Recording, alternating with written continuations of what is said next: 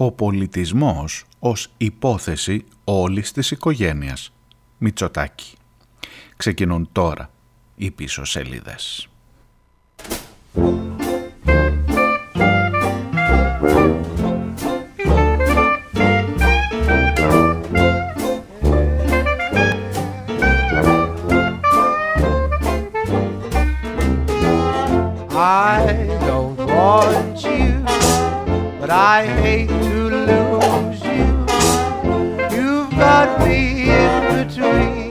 Γεια σας, καλώς ήρθατε. Καλή εβδομάδα. 20 ο, ο Φλεβάρης, άντε και τον φάγαμε κι αυτόν.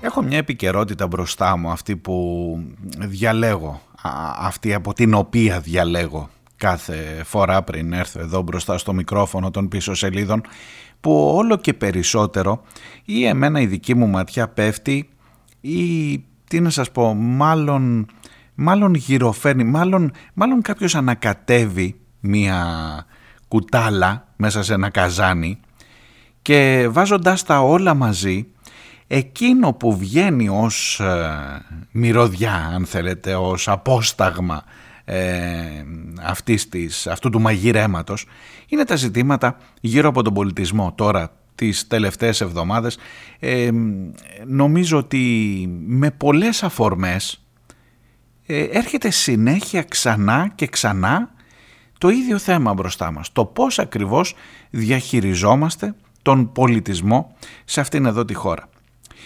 Ε, τώρα μας προέκυψαν καινούργια πράγματα. Καταρχάς έχουμε τις ε, κινητοποιήσεις των καλλιτεχνών και μία ανταπόκριση, μία απόκριση του Κυριάκου Μητσοτάκη στο αίτημά τους για την συνάντηση μαζί του. Έγινε η συνάντηση την Τετάρτη και τους είχε πει μέχρι την Παρασκευή μην ανησυχείτε, ετελείωσε που λέγαμε και παλιά οι βουλευτές. Ε, τελικά δεν τελείωσε, δεν τελείωσε. Έχω να σας διαβάσω την ανακοίνωση των καλλιτεχνών η οποία νομίζω αξίζει τον κόπο ακόμα και ολόκληρη να διαβαστεί για να δείτε ακριβώς γιατί κοροϊδία μιλάμε. Ε, και γιατί κοροϊδία εις βάρος όχι των ανθρώπων, των εργαζόμενων, όσο του ίδιου του πολιτισμού, όσο του τι ακριβώς μπορείς να σκαρφιστείς για να, τι να σου πω ρε παιδί μου, να, να σκυλεύσεις ενδεχομένως οποιαδήποτε πολιτιστική δημιουργία ή μάλλον ίσως δεν είναι καλή λέξη το να σκυλεύσεις, δεν ταιριάζει εδώ, ίσως είναι το, το να ξεζουμίσεις οτιδήποτε μπορείς από μια κατάσταση η οποία ε, φαίνεται να, βγαίνει, να βαίνει εις βάρος σου. Και ενώ φαίνεται ότι έχεις κάνει πατάτα, πας να το μαζέψεις και το κάνεις χειρότερο. Φυσικά προσπαθώντας να υπηρετήσεις συγκεκριμένα συμφέροντα. Μην τα ξεχνάμε αυτά, το έχουμε πει. Μέχρι να γίνουν αυτές οι ρημάδες οι εκλογές, ό,τι δουλειά είναι να κλειστεί θα κλειστεί για τα, για την, ε, για τα κυβερνητικά στελέχη.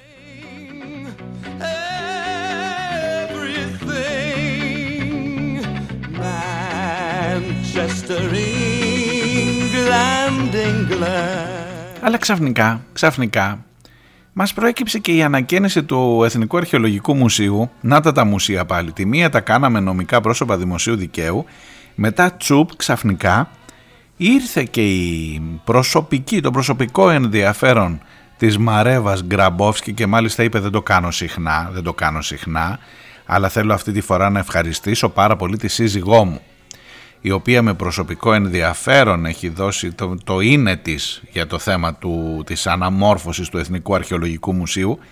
Κατάλαβες τώρα, τώρα γιατί τα έκανες νομικά πρόσωπα δημοσίου δικαίου. Κατάλαβες τι έχει να γίνει. Δηλαδή δεν περνάει ούτε μια εβδομάδα από την ψήφιση του νομοσχεδίου και τσουπ μας έρθετε, μας, μας την κότσαρε και τη μαρέβα ως εκείνη που έχει οραματιστεί το πώς θα είναι το καινούριο μουσείο, το αρχαιολογικό.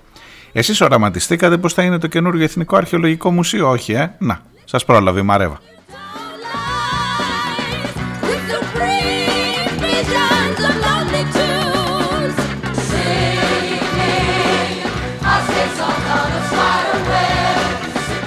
Γενικά το θέμα πολιτισμός μοιάζει λιγάκι να είναι, αν βάλεις και τα προηγούμενα, αν βάλεις και τα γνωστά συλλογή Στέρν, συλλογή Μητσοτάκη, θα τα λέω συνέχεια, συνέχεια.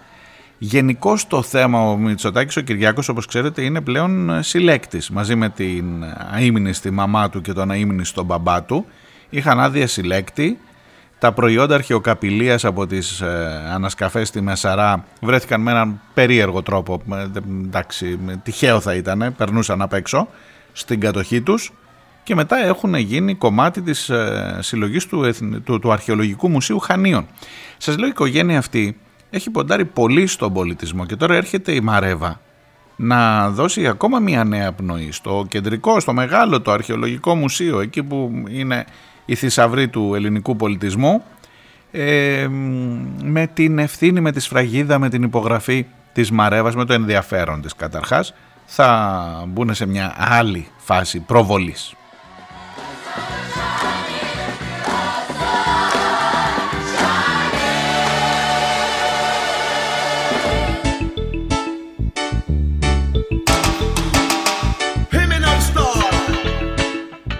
Ένα με αυτά εδώ θέλω να σας απασχολήσω εγώ σήμερα. Έχω και ένα κομμάτι αυτοαναφορικό και θα μου επιτρέψετε μια μικρή παρένθεση.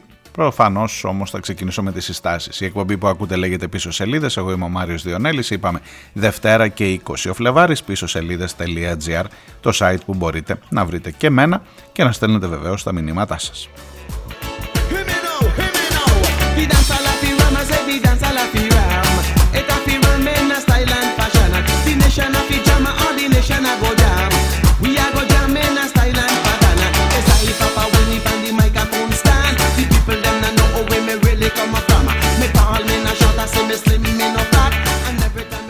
Ίσως κάπου να πάρει το μάτι σας το όνομά μου ανάμεσα στα ονόματα διαφόρων ανθρώπων που χθες βρέθηκαν στην Κεντρική Επιτροπή του Μέρα 25. Αυτή είναι η παρένθεση η αυτοαναφορική.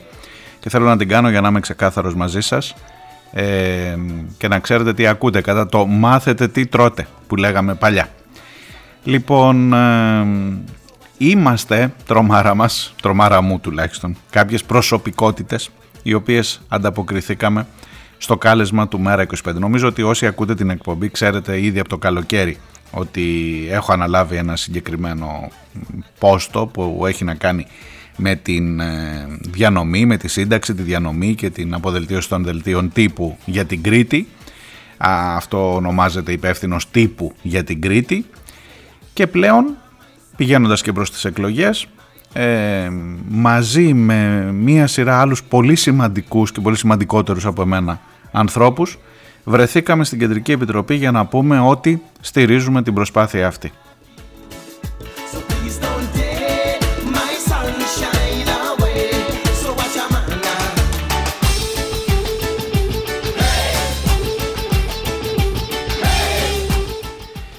Η κύρια είδηση της χθεσινής ημέρας ήταν η συστράτευση της ε, ΛΑΕ του Δημήτρη Στρατούλη και της Μαριάννας Τσίχλη ως γραμματής των, της ΛΑΕ, ανυπότακτης αριστεράς, οι οποίοι ε, μεταφέρουν στο κόμμα τους την πρόταση, με θετικό πρόσημο την μεταφέρουν, για συστράτευση, για σύμπραξη με το ΜΕΡΑ 25.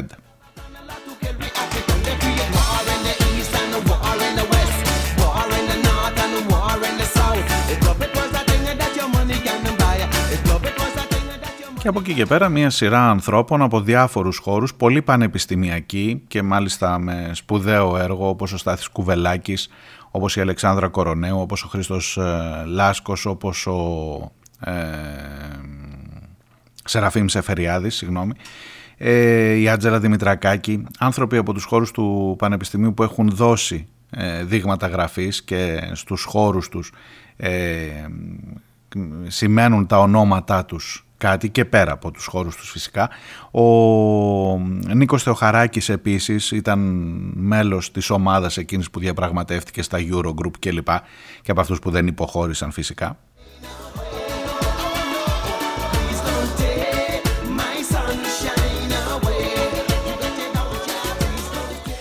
Και και μαζί ο Δημήτρης Ζερβουδάκης, ο μουσικός, αυτόν μάλλον θα τον ξέρετε οι περισσότεροι. Κάπου εκεί είναι και το δικό μου το όνομα. Ο Αλέξανδρος Μπίστης, ο πολιτικός επιστήμονας που έχει δεχτεί του κόσμου τις αγωγές στη Σύρο για την υπόθεση των ναυπηγείων και γενικώς άνθρωποι οι οποίοι έχουν δείξει με την παρουσία τους, με τη δράση τους μια ε, στάση σε ό,τι αφορά τα συλλογικά ζητήματα, σε ό,τι αφορά τα, την, την πολιτική τους θέση σε όλο αυτό που ζούμε τα τελευταία χρόνια.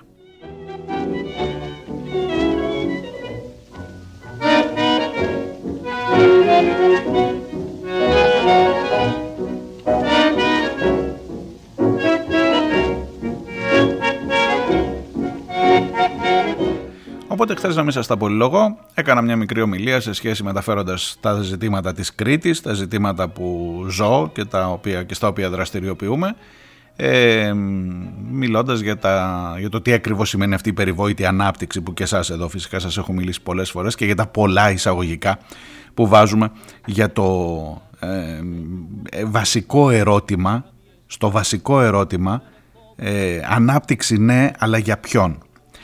Με αυτά τα δεδομένα, ε, ξέρω, πήρα ήδη αρκετά ερωτήματα που λένε ότι αν αυτό, με ρωτούν αν αυτό θα προκύψει, θα φτάσει μέχρι και σε μια εκλογική κάθοδο κλπ. Και επειδή μαζί σας είμαι πάντα ειλικρινής, θέλω να σας πω ότι ναι, είναι υποσυζήτηση αυτό. Και αν δεν σας λέω ναι οριστικά είναι γιατί κυρίως έχουν αριθμιστούν διάφορα θέματα επαγγελματικής κυρίως φύσεως.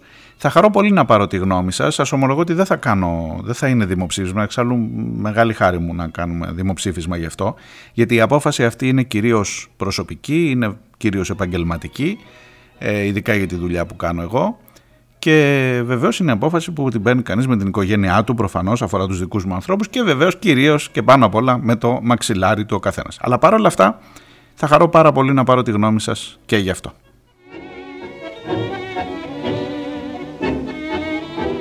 Κλείνω παρένθεση. Πάμε στα υπόλοιπα.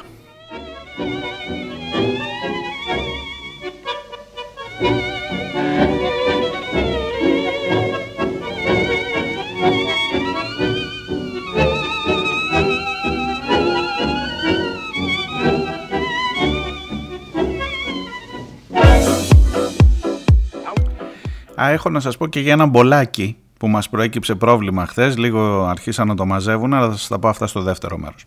Διαβάζω την ανακοίνωση του Σωματείου των Ελλήνων Ηθοποιών. Διαβάζω την ανακοίνωση αυτή που απαντά στον εμπεγμό που δέχονται από τον ίδιο τον Πρωθυπουργό πια. Γι' αυτό έχει σημασία και καλώς επέμεναν να συναντηθούν με τον Υπουργό και όχι με κανένα κυβερνητικό κλιμάκι, ο σκέρτσους, γεραπετρίτες κλπ. που συνήθως λύνουν τα ζητήματα. Και ενώ πια έχει συναντηθεί με τον, με τον Πρωθυπουργό, η εξέλιξη των πραγμάτων και η κοροϊδία που υφίστανται έχει πια τη σφραγίδα του ίδιου του Πρωθυπουργού, του Κυριάκου Μητσοτάκη.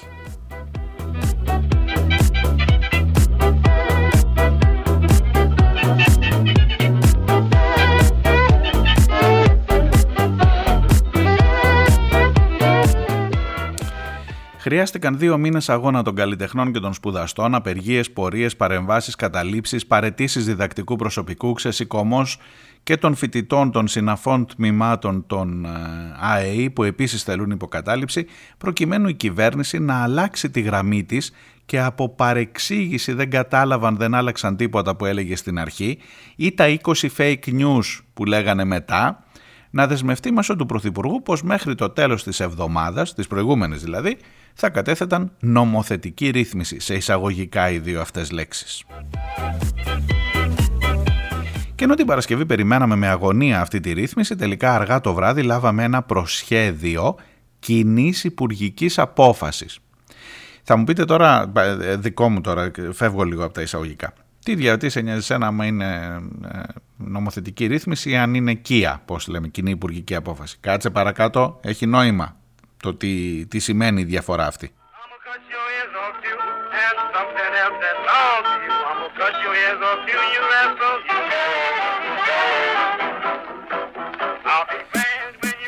Η νομοθετική ρύθμιση έγινε τελικά Kia που δεν περνά από κοινοβουλευτικό έλεγχο. Ισχύει με την υπογραφή και δημοσίευσή της σε ΦΕΚ, το φίλο της εφημερίδας κυβερνήσεως και φυσικά για όσους γνωρίζουν νομικά είναι υποδεέστερη από ένα νόμο ή από το προεδρικό διάταγμα το 85, αυτό που ξεκίνησε την όλη φασαρία και ως τέτοια είναι εξαιρετικά ευάλωτη σε προσφυγές εναντίον του Συμβουλίου της Επικρατείας.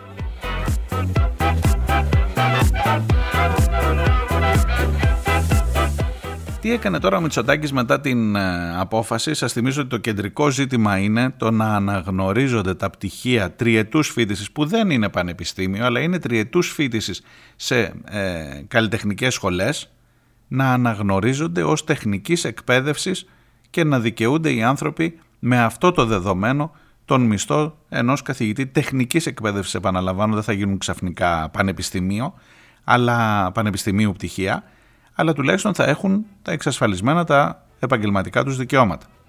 Έρχεται λοιπόν με αυτή την κία και λέει θα σας δώσω ένα επιδοματάκι παραπάνω. Είναι τώρα η λογική του Energy Pass, του Fuel Pass, τι, τι, τι άλλο έχουμε, το Market Pass, είναι σαν ένα τέτοιο. Σου λέει, έλα μωρέ δώσε και στους καλλιτέχνες ένα ψίχουλο και άντε έξω από την πόρτα και θα το λύσουμε το ζήτημα. Νομίζεις, νομίζεις αγαπητέ ότι θα το λύσεις.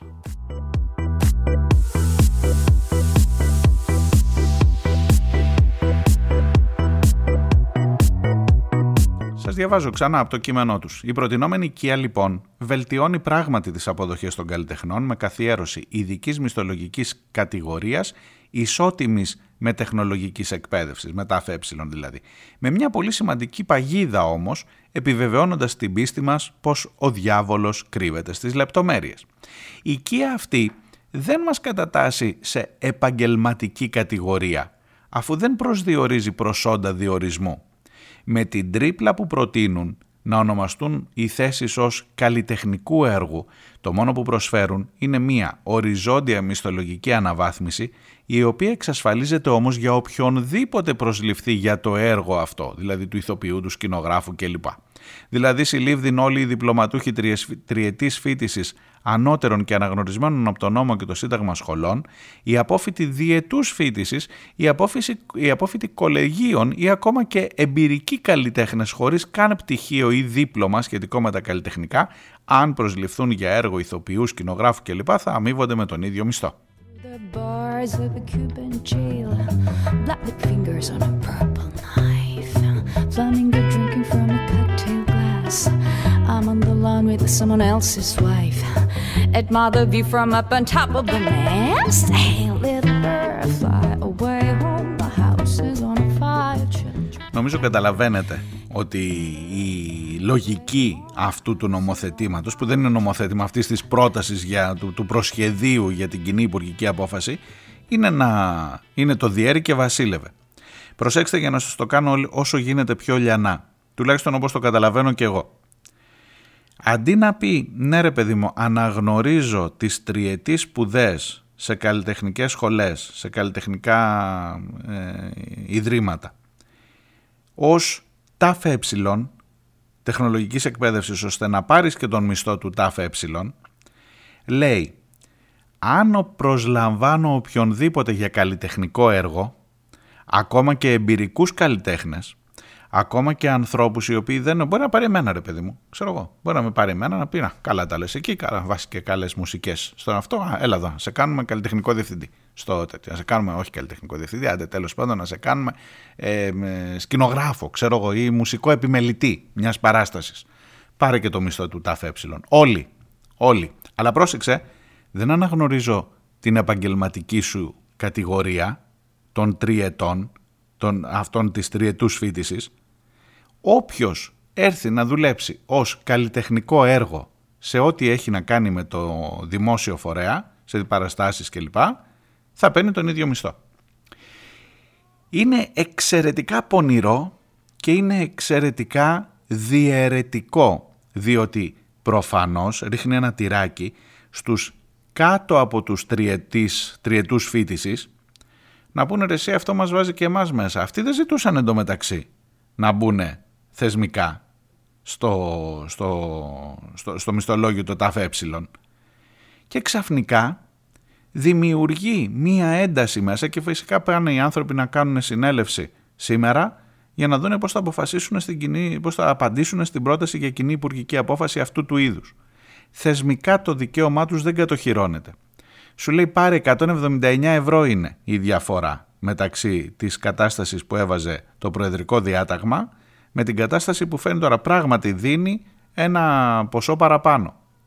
Δεν αναγνωρίζει όμως το επαγγελματικό δικαίωμα, κάνει τρίπλα και σε αυτό ο Μητσοτάκης και οι επιτελείς, τους, επιτελείς του, το χρεώνεται ως εξέλιξη προσωπικά πια αφού συναντήθηκε με τους καλλιτέχνες και αφού καταλήγει σε αυτό το πράγμα ενώ τους είχε υποσχεθεί νόμο και πολύ περισσότερο το γεγονός ότι το κάνει με κοινή υπουργική απόφαση και δεν έχει καν την ε, θεσμοθέτηση της ψήφισης στην Βουλή αφήνει κι άλλη μία τρύπα για ενδεχόμενες προσφυγές κλπ. Δηλαδή μια τρύπα στο νερό. When you walk the streets for Louis, you better do what Louis tells you to. I met Louis Δεν είμαστε δύο ολόκληρους μήνες στο δρόμο για 179 ευρώ όσοι είναι και η μισθολογική διαφορά. Αν η κυβέρνηση πιστεύει πως με αναλογική εφαρμογή της επιδοματικής πολιτικής των energy, food, fuel, tourism, passes θα λύσει το πρόβλημα είναι βαθιά γελασμένη και εξοργιστικά ανάλγητη. Δεν παλεύουμε για επιδόματα, παλεύουμε για δικαιώματα, για την αναγνώριση των σπουδών μας, για την αξιοπρέπειά μας.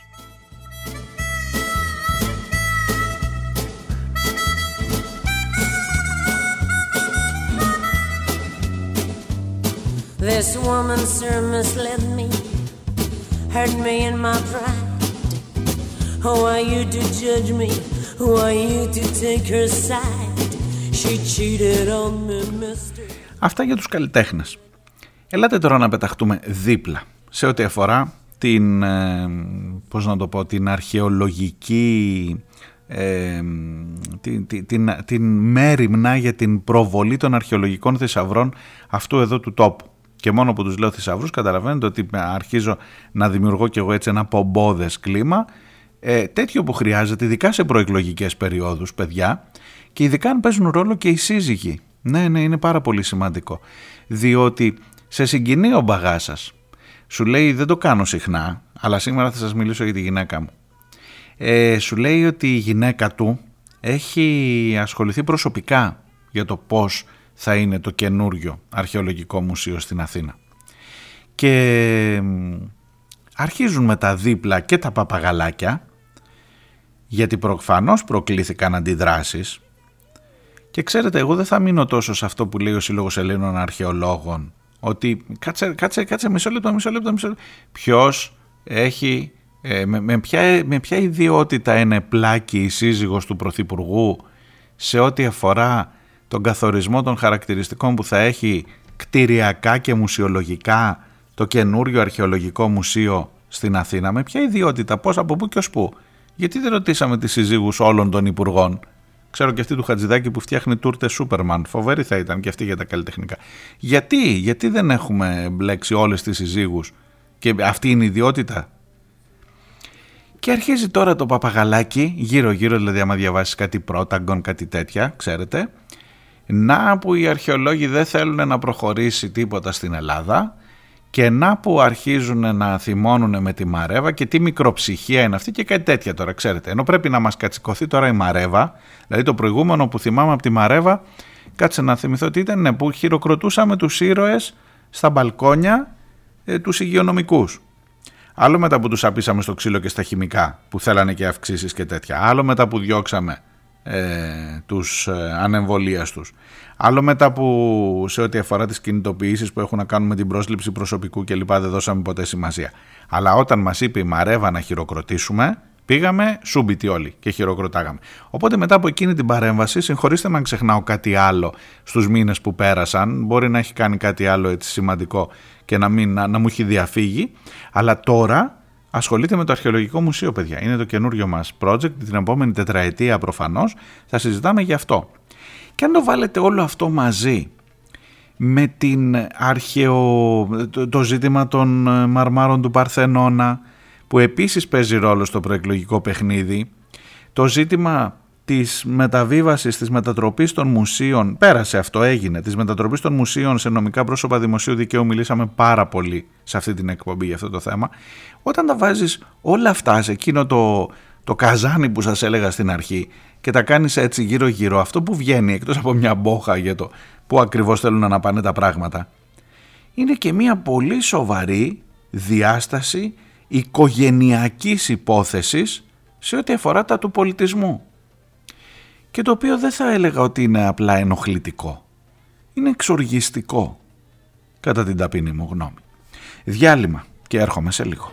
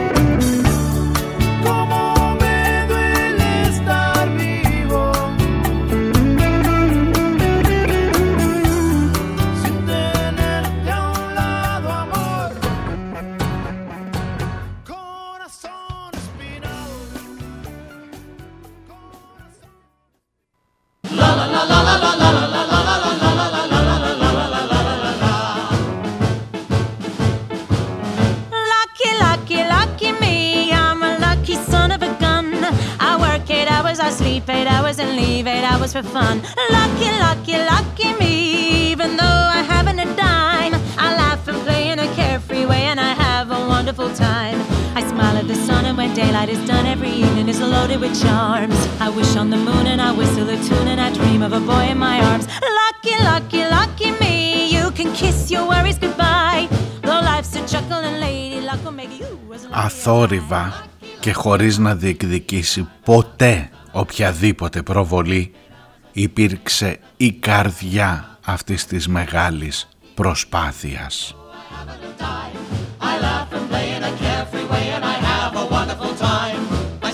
Σας το διαβάζω με στόμφο για να καταλάβετε πόσο σημαντική είναι, ήταν η καρδιά της προσπάθειας, πόσο σημαντική είναι η παρέμβαση και η προσπάθεια που έκανε η ίδια η σύζυγος του Πρωθυπουργού για να αναμορφωθεί, να, να μην σας πω και να συμμορφωθεί το Εθνικό Αρχαιολογικό Μουσείο.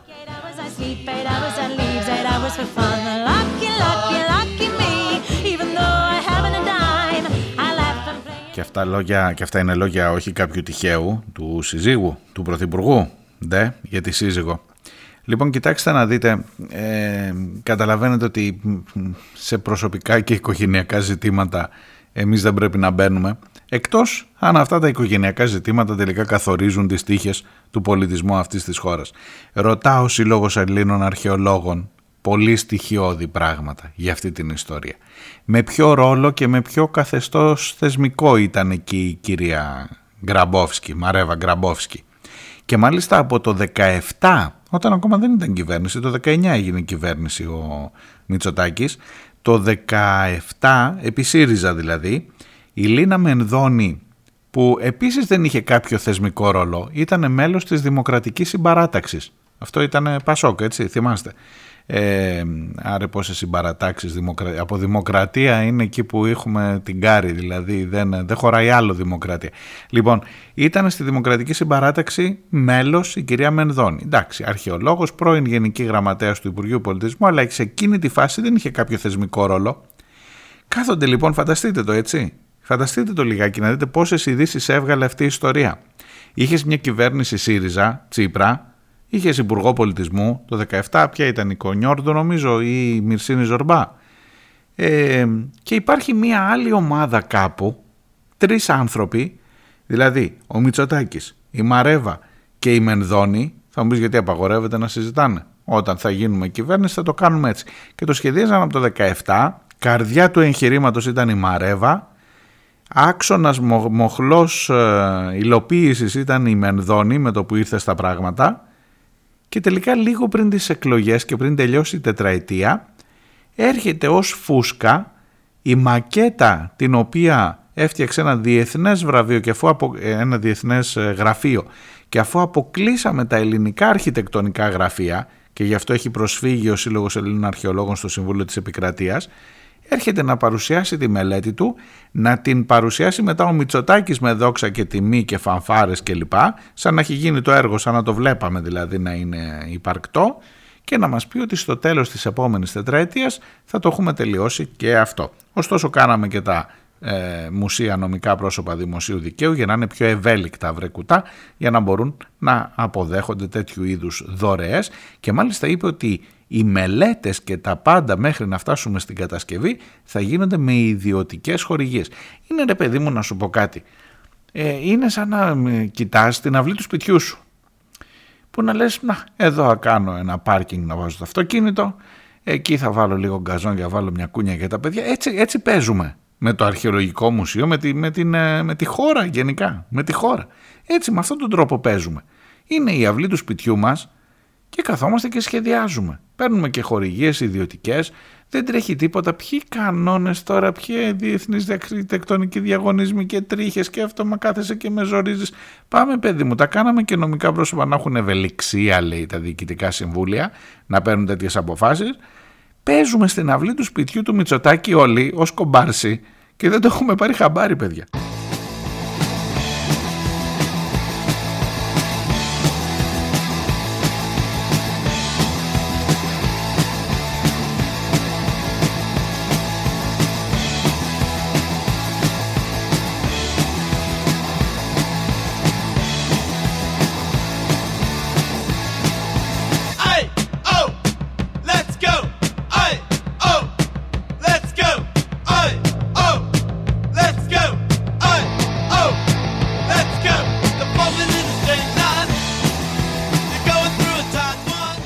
Είμαι ο Μάριος Διονέλης, ακούτε πίσω σελίδες, είμαστε στη Δευτέρα 20 Φλεβάρι, πίσω σελίδες.gr το site της εκπομπής.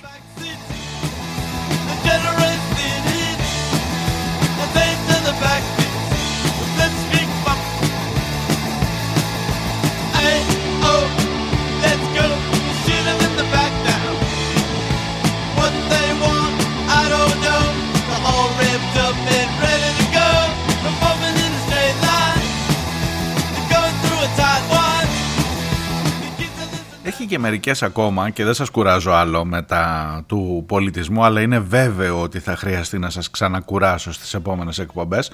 Ε, έχει και μερικές ερωτησούλες πονηρές αυτό το κείμενο του Συλλόγου Ελλήνων Αρχαιολόγων. Ρωτούν για παράδειγμα τα μέλη του Διοικητικού Συμβουλίου που θα φτιάξετε τώρα ως νομικό πρόσωπο δημοσίου δικαίου Ήτανε, ήτανε τα μάμ σας λέω κόλλησε. Υπάρχει μεθοδική δουλειά. Ένα πράγμα που πρέπει να τους το αναγνωρίσουμε είναι αυτό ότι γίνονται τα βήματα το ένα πίσω από το άλλο. Δηλαδή την Πέμπτη δημοσιεύτηκε ο νόμος που τα κάνει νομικά πρόσωπα δημοσίου δικαίου. Την Παρασκευή παρουσιάσαμε την ε, μελέτη ή Τετάρτη με Πέμπτη όπως ε, τέλος πάντων ε, κολλητά, κολλητά σας λέω η μία μέρα πίσω από την άλλη. Ε, και ρωτά τώρα ο Σύλλογος Ελλήνων Αρχαιολόγων. Δεν μας λέτε τα μέλη του Διοικητικού Συμβουλίου του μεγαλύτερου μουσείου της χώρας. Θα έχουν σχέση με την κυρία Μαρέβα Γκραμπόφσκι Μητσοτάκη και την οικογένεια Νικολάου και Ειρήνης Λεμού; Γιατί αυτή η οικογένεια ε, και η μία εταιρεία που έχουν φτιάξει μη κερδοσκοπική και καλά ε, είναι αυτή που χρηματοδοτεί τη μελέτη υποτίθεται. Και ρωτάω ο Σύλλογος Αρχαιολόγων που έχει μπει, του έχουν μπει ψήλοι στα αυτιά και δικαίως δεν μου λέτε τέτοια θα είναι τα, δημο, τα, τα διοικητικά συμβούλια στην, ε, στα μουσεία και στο μεγαλύτερο μουσείο της χώρας αυτή θα είναι στα διοικητικά συμβούλια.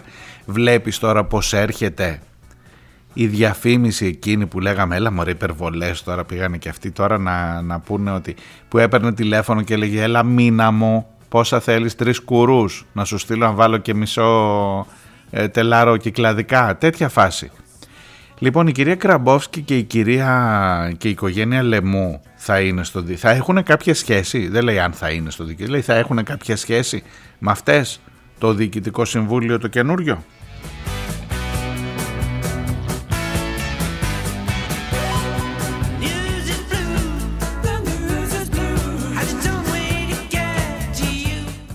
Επίσης ρωτάω ο Σύλλογος Ελλήνων Αρχαιολόγων για το χρονοδιάγραμμα. Είπα ο Μητσοτάκης σε πέντε χρόνια θα το έχουμε φτιάξει.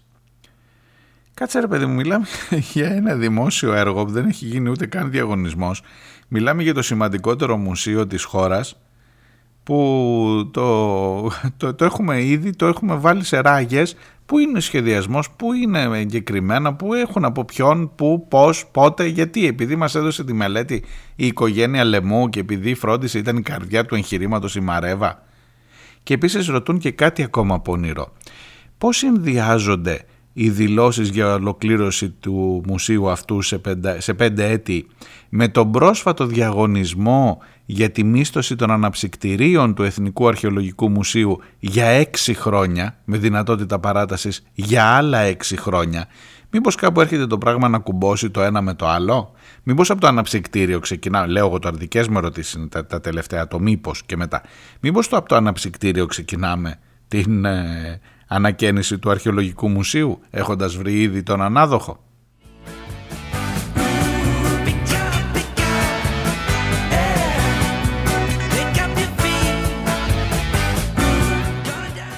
Επαναλαμβάνω, είτε είμαστε καλλιτέχνες, είτε είμαστε αρχαιολόγοι, είτε είμαστε απλοί πολίτες που ρωτάμε, δημοσιογράφοι αν θέλετε ή ό,τι είναι ο καθένας σας, παίζουμε χωρίς να το ξέρουμε στην αυλή του Μητσοτάκη, της οικογένειας Μητσοτάκη, ε, ως κομπάρση.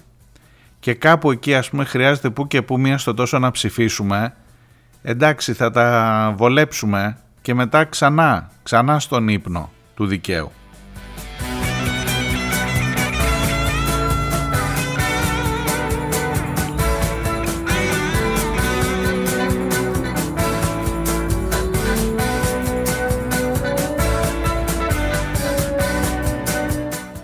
Μητσοτάκη και της Μαρέβας φυσικά. Θέλετε να σας θυμίσω και κάτι άλλα πρόσφατα που σας έλεγα με το μοναστήρι ε, στα Χανιά που, είχε, που έχει και προσωπική σχέση ο Πρωθυπουργός και το πόσο γρήγορα ενεκρίθησαν οι παράτυπες ε, τροποποιήσεις πολεοδομικές που έγιναν στο συγκεκριμένο χώρο από το Υπουργείο Πολιτισμού και το πόσο γρήγορα πήρε και ένα μεγαλόσταυρο εκεί του τάγματος της τιμής ξέρω εγώ, του Αγίου Τίτου, του Φίνικα, του δεν ξέρω τι στο καλό πήρε η κυρία Μενδώνη ε, ως αντάλλαγμα φυσικά για τις υπηρεσίες και αφού ε, είχε διατυπωθεί με πολύ μεγάλη σαφήνεια ότι ειδικά τα Χανιά πρέπει να τα προσέξουμε γιατί ξέρετε τώρα, οικογένεια κλπ. Παίζουμε στον κήπο της οικογένειας. Well, I was skeptical at first, envisioning the worst, but you put my heart at ease. Πάντως μια που πήγα μέχρι τα Χανιά, πρέπει να σας μιλήσω και για το μπολάκι. Τι να κάνω τώρα, πρέπει να το κάνω και αυτό. Όχι, το νιώθω ως υποχρέωση, έτσι, για να σας... Ε, γιατί έχει γίνει ένα σούσουρο. Εχθές όλη μέρα όλοι συζητούσαν για τον μπολάκι. Ε, αφού και εμένα όταν μου ήρθε έτσι το, όταν το είδα στο κινητό και αυτό λέω τι έπαθε ο Πολάκης, δεν θα είναι ο Πολάκης στα ψηφοδέλτια του ΣΥΡΙΖΑ; Και λες τι, τι, τι ταμπλάς είναι αυτός που μας ήρθε ξαφνικά; Λοιπόν ακούστε τώρα πώς να σας το περιγράψω λίγο σε, γρήγορα, σε γρήγορη βερσιόν γιατί έχει πολύ διάβασμα και του ή το ένας, του ή το άλλος από εδώ, από εκεί. Λοιπόν, έχει ο Πολάκης ένα συνεργάτη τον οποίο ήθελε να τον βάλει στο ε, ψηφοδέλτιο του ΣΥΡΙΖΑ στα Χανιά. Ε, γιατί, θα, γιατί θα μου πεις, γιατί. Καταρχάς, ε, ας το πάμε λίγο πιο πίσω. Ποιοι μπαίνουν σε ένα ψηφοδέλτιο, να καλή ώρα που σας έλεγα, αφήστε να δούμε τι θα γίνει. Ποιοι μπαίνουν ρε παιδί μου σε ένα ψηφοδέλτιο, άνθρωποι που έχουν ξέρω εγώ δείξει μια συγκεκριμένη στάση ζωής, μια, εκφράζουν κάτι που είναι σε έναν κοινωνικό, σε έναν συλλογικό χώρο που έχουν μια δημόσια απεύθυνση ε, που τέλος πάντων έχουν κάποια χαρακτηριστικά που λες ότι ε, ρε παιδί μου μπορεί αυτός ο άνθρωπος να αξίζει εκτός από εκεί που προσπαθεί στο δικό του, στον εργασιακό, στο, σε οποιονδήποτε χώρο μπορεί να αξίζει τον κόπο να φέρει αυτά τα ζητήματα του τόπου του και αφού έχουν ε, τοπικό χαρακτήρα τα ψηφοδέλτια, στα Χανιά εμπροκειμένο, να μπορεί ρε παιδί μου να μιλήσει ε, και στη Βουλή για αυτά τα θέματα. Κοιτάξτε τώρα τι γίνεται. Στα Χανιά, το ψηφοδέλτιο, ανακοινώθηκαν τα ψηφοδέλτια του ΣΥΡΙΖΑ χθες. Στα Χανιά, τα βαριά ονόματα είναι Πολάκης Σταθάκης. Ο Μιχάλης Χερετάκης, τι να σας πω, δεν θέλω να τον προσβάλλω τον άνθρωπο, δεν τον ξέρω προσωπικά, αλλά εκτός από κάποιους ανθρώπους στην οικογένειά του, ξέρω εγώ και τον Πολάκη φυσικά, μάλλον ελάχιστοι τον γνωρίζουν. Ε, το, το μεγάλο του προσόν είναι ότι είναι συνεργάτης, είναι φίλος, είναι, εν πάση περιπτώσει, είναι άνθρωπος ε, και, το, και μάλιστα το είπε ε, ο ίδιος ο Πολάκης ότι είναι φίλος του και ενώ τον είχε προτείνει, ήταν και την προηγούμενη φορά υποψήφιος στο ψηφοδέλτιο, ενώ τον είχε προτείνει ο Παύλος Πολάκης η ανακοίνωση που βγήκε τελικά από τον ΣΥΡΙΖΑ για τα ψηφοδέλτια όλης της χώρας στα Χανιά είχε μια κενή θέση και δεν ήταν το όνομα του κυρίου Μιχάλη Χερετάκη. Θα μου πεις τώρα εσύ γιατί με απασχολείς σε μένα και γιατί έγινε ολόκληρο θέμα για τον κύριο Μιχάλη Χερετάκη, για το αν θα είναι ή δεν θα είναι υποψήφιος. Κάτσε να σου πω έχει πλάκα. Δάκτυλος λέει σταθάκι. Αυτό τουλάχιστον κατήγγειλε ο Πολάκης. Κάποιοι λέει λόγω ανασφάλειας, επειδή κάποιοι λέει έχουν ανασφάλειες και συμπεριφέρονται με όρους διαδρόμου, εγώ φίλους και συντρόφους δεν πουλάω. Ο Πολάκης έβαλε βέτο να μην είναι στο... Ο, συγγνώμη, ο Σταθάκης έβαλε βέτο να μην είναι στο ψηφοδέλτιο των Χανίων. Ο Χερετάκης που είναι άνθρωπος του Πολάκη. Το πιάσαμε ή όχι;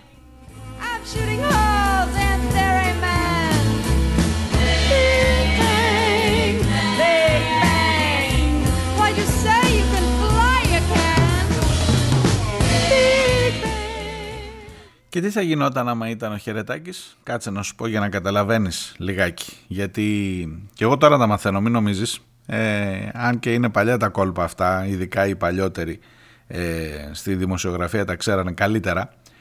Όταν είναι δύο οι έδρες στο, που βγάζει, όταν είναι δύο οι σταυροί που βάζεις στο ψηφοδέλτιο, πρέπει κάθε ένας από τους ε, υποψηφίους που έχουν σοβαρή πιθανότητα να εκλεγούν, να εκλεγεί, ε, πρέπει να έχει και έναν δικό του, γιατί στους δύο σταυρούς πρέπει να πηγαίνει ο ένας ας πούμε στον Πολάκι και ο άλλος στον Χερετάκι. Λοιπόν, αυτός είναι ο ρόλος του. Διότι σε ένα κύκλο ανθρώπων που επηρεάζει δεν τους λες ψήφισε Πολάκι. Γιατί ξέρεις μπορεί να κάνει κανείς κανένα λάθος και να σου πει μωρέ και ο ναι τον ξέρω στα Χανιά τον Πολάκι και ο ναι τον ξέρω και τον άλλο το Σταθάκι. Βάλε και στους δύο. Ω, δεν κάνουμε δουλειά. Δεν κάνουμε δουλειά μπαρμπα έτσι. Πρέπει να ψηφίσει τον ένα ή τον άλλο. Δεν μπορεί να ψηφίσει και τους δύο. Ο μεγάλος του στόχος δεν είναι να πάρουν ξέρω εγώ 18.000 σταυρούς. Ο μεγάλος στόχος είναι να πάρουν 18.000 σταυρούς και ο άλλος να έχει πάρει 17.999. Και 500 να πάρουν, άμα άλλος έχει πάρει 499, μια χαρά είναι. Μια χαρά είναι. Βγήκε. Οπότε καταλαβαίνεις ότι εκεί είναι μία μέθοδος, μία τακτική, την κάνουν όλα τα κόμματα. Όλα τα κόμματα, έτσι, ανεξαιρέτως. Εξαιρώ το κουκουέ, διότι απλά εκεί το κουκουέ ρίχνει μια γραμμή, λέει παιδιά ο τάδε θα βγει, το κουκουέ είναι το μόνο κόμμα που ξέρει ποια θα είναι η κοινοβουλευτική ομάδα πριν τις εκλογές ακόμα, το μόνο που παίζει είναι σε ποιο νομό θα βγάλει έδρα. Λοιπόν, ε, αλλά στις υπόλοιπες περιπτώσεις, το, το κουκουέ το κάνει με άλλο τρόπο θέλω να σου πω, όλα τα κόμματα το κάνουν αυτό, βάζουν και ανθρώπους οι οποίοι θα, θα τραβήξουν τον δεύτερο σταυρό ώστε να δώσεις μια κατεύθυνση παιδιά ψηφίζουμε τάδε και τάδε και ο Σταθάκης αντιστοίχως, όλο και, και κάπου εκεί με τον συνεργάτη τώρα έγινε η κόμπλα γιατί λέει ο Σταθάκης όχι μην τον βάλεις αυτόν και λοιπά ο άλλος του λέει έχεις ανασφάλιση ότι θα σε περάσω πάλι γιατί την προηγούμενη φορά τον πέρασε και μάλιστα ο Πολάκης ξεκίνησε πολύ δυναμικά, έριξε μπαλωθιές. Είπε άμα δεν είναι ο Χερετάκης δεν είμαι ούτε κι εγώ μέσα στο ψηφοδέλτιο. Έβγαλε και ανακοίνωσε ο ΣΥΡΙΖΑ και λέει όποιος δεν γουστάρει να είναι, είναι θελοντική η συμμετοχή στα ψηφοδέλτια, δεν υποχρεώνουμε κανέναν.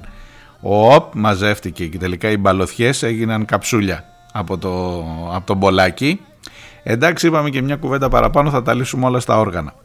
Πάντως για μερικές ώρες χθες ήμασταν στην κατάσταση του ότι ο, Πολά, ο Παύλος Πολάκης δεν θα είναι υποψήφιος βουλευτής εφόσον δεν είναι μαζί του και ο Παύλος Χερετάκης και ο Μιχάλης Χερετάκης, τους μπέρδεψα, άντε. Ε, αυτά είναι προβλήματα τώρα, είναι προβλήματα, πρέπει να το, να το κατανοήσετε κι εσείς. Escaping the jaws of the alien this time. Open wide, it's the end of your life. Και γενικά θα δείτε πολλά τέτοια και όχι μόνο στο ΣΥΡΙΖΑ, θα δείτε πολλά τέτοια τις ε, επόμενες ημέρες και όσο πηγαίνουμε προς τις εκλογές ε, γιατί υπάρχουν διάφορες καραμπόλες, κόμπλες, ε, προβλήματα εσωτερικά, εξωτερικά είναι μια κατάσταση περίεργη ε, τι να σας πω γενικά, γενικά νομίζω ότι είναι έτσι και αλλιώς προσβλητικό να πηγαίνεις να λες σε κάποιον καλά να του πεις ψήφισέ με εντάξει πες φίλος είσαι ρίξε ρε παιδί μου αυτό. Αλλά να του πεις ψήφισε εμένα και τον τάδε και το και φανταστείτε τι γίνεται σε περιφέρειες που στα Χανιά βάζεις δύο σταυρούς. Φανταστείτε άλλο που βάζεις τρεις και τέσσερις. Φαντάσου τώρα πρέπει να φτιάξεις ολόκληρη ομάδα μες στο ψηφοδέλτιο. Ζόρια Ζόρια.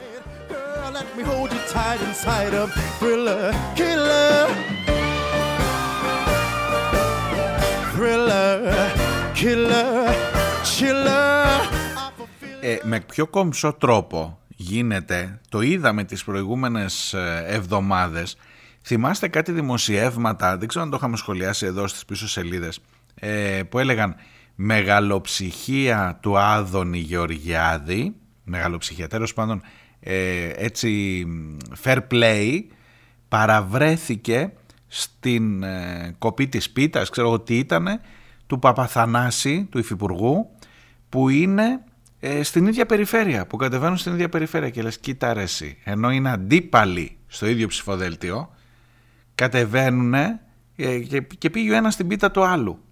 Και κοίτα να δεις τι μεγαλοψυχία έδειξε. Λοιπόν, Είστε σίγουροι ότι είναι μεγαλοψυχία και δεν είναι το αυτό το τακίμιασμα που λέμε;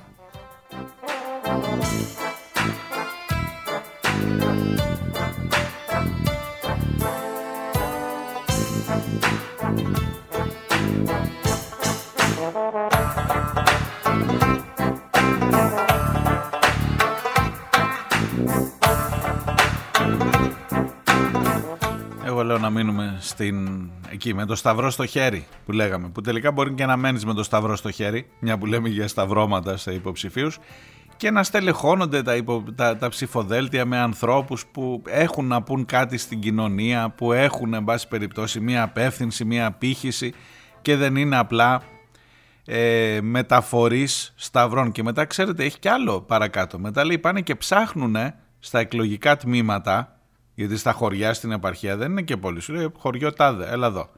Πόσους πήρανε μαζί, πόσα ψηφοδέλτια ήταν που να είχαν μαζί και πολλάκι και χαιρετάκι. Για να δω πόσοι με ψήφι. Γιατί δεν είναι το πολλάκι σκέτο, μπορεί να το βάλει και ένας άσχετος, κατάλαβες.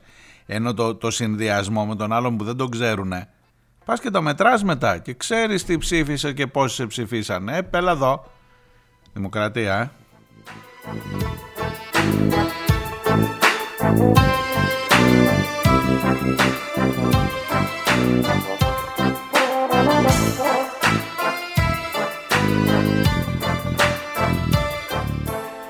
Θυμάστε κάποτε καταργήσαμε, είχαμε κάποτε ψηφίσαμε χωριστά οι άνδρες και οι γυναίκες. Και τότε ήταν πιο εύκολο, γιατί πήγαινε όπ γυναικών τμήμα και έχεις να κάνεις, ξέρεις. Και ελάτε εδώ, ναι, λείπουν ψήφοι από εδώ. Μετά τα κάναμε μεικτά, mix grill, και πάλι όμως ο, ο Έλληνας υποψήφιος βρήκε τον τρόπο να το μαγειρέψει, να το αυτό. Ε, το άκρο νάο των όλου αυτού είναι τελικά να μην σου βάζουν το συνεργάτη για να γίνει δουλειά και να βγεις και στο facebook και να πεις σε καταγγέλω και λοιπά. Και βγήκε και ο Τσίπρας από κάπου έκανε μπάνιο χειμερινό, μπράβο του και είπε εγώ παίρνω ήρεμες αποφάσεις, σε βοηθάει ένα μπανάκι να κάνω αυτό. Η ανακοίνωση του κόμματος έλεγε όποιος γουστάρει είναι στα ψηφοδέλτια, όποιος δεν θέλει να σηκωθεί να φύγει και μετά τα μάζεψε και ο Πολάκης.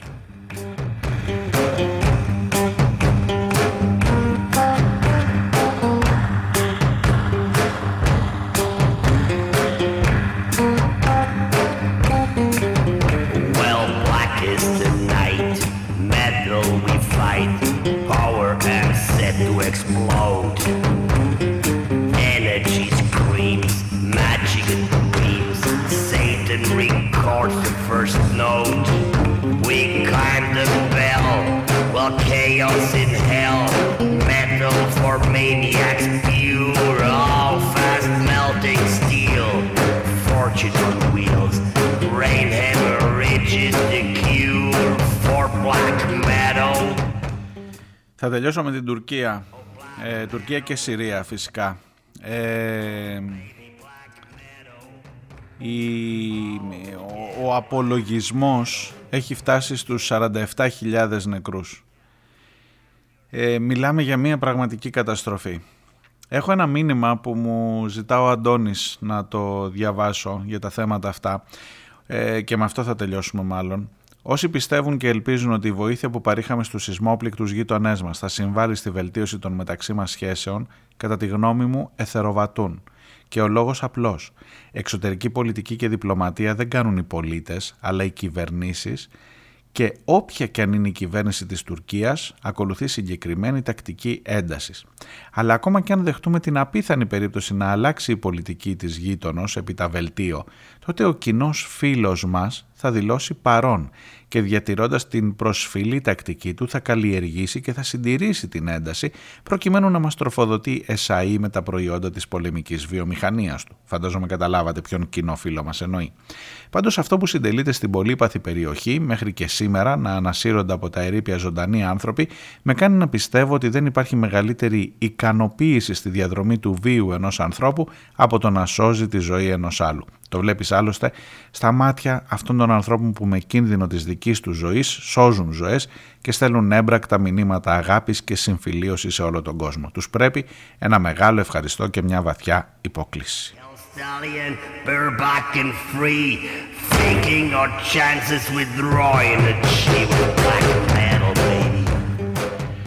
Αυτά για σήμερα μέχρι εδώ. Έχω αρκετά μηνύματα σας ακόμα. Υπόσχομαι να τα βάλω αύριο στην ε, σειρά. Καλή συνέχεια, να προσέχετε. Θα τα πούμε αύριο. Γεια.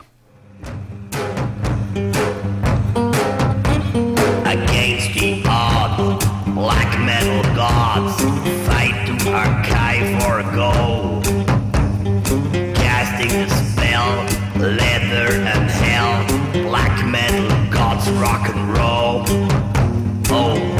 up scream, nuclear scream.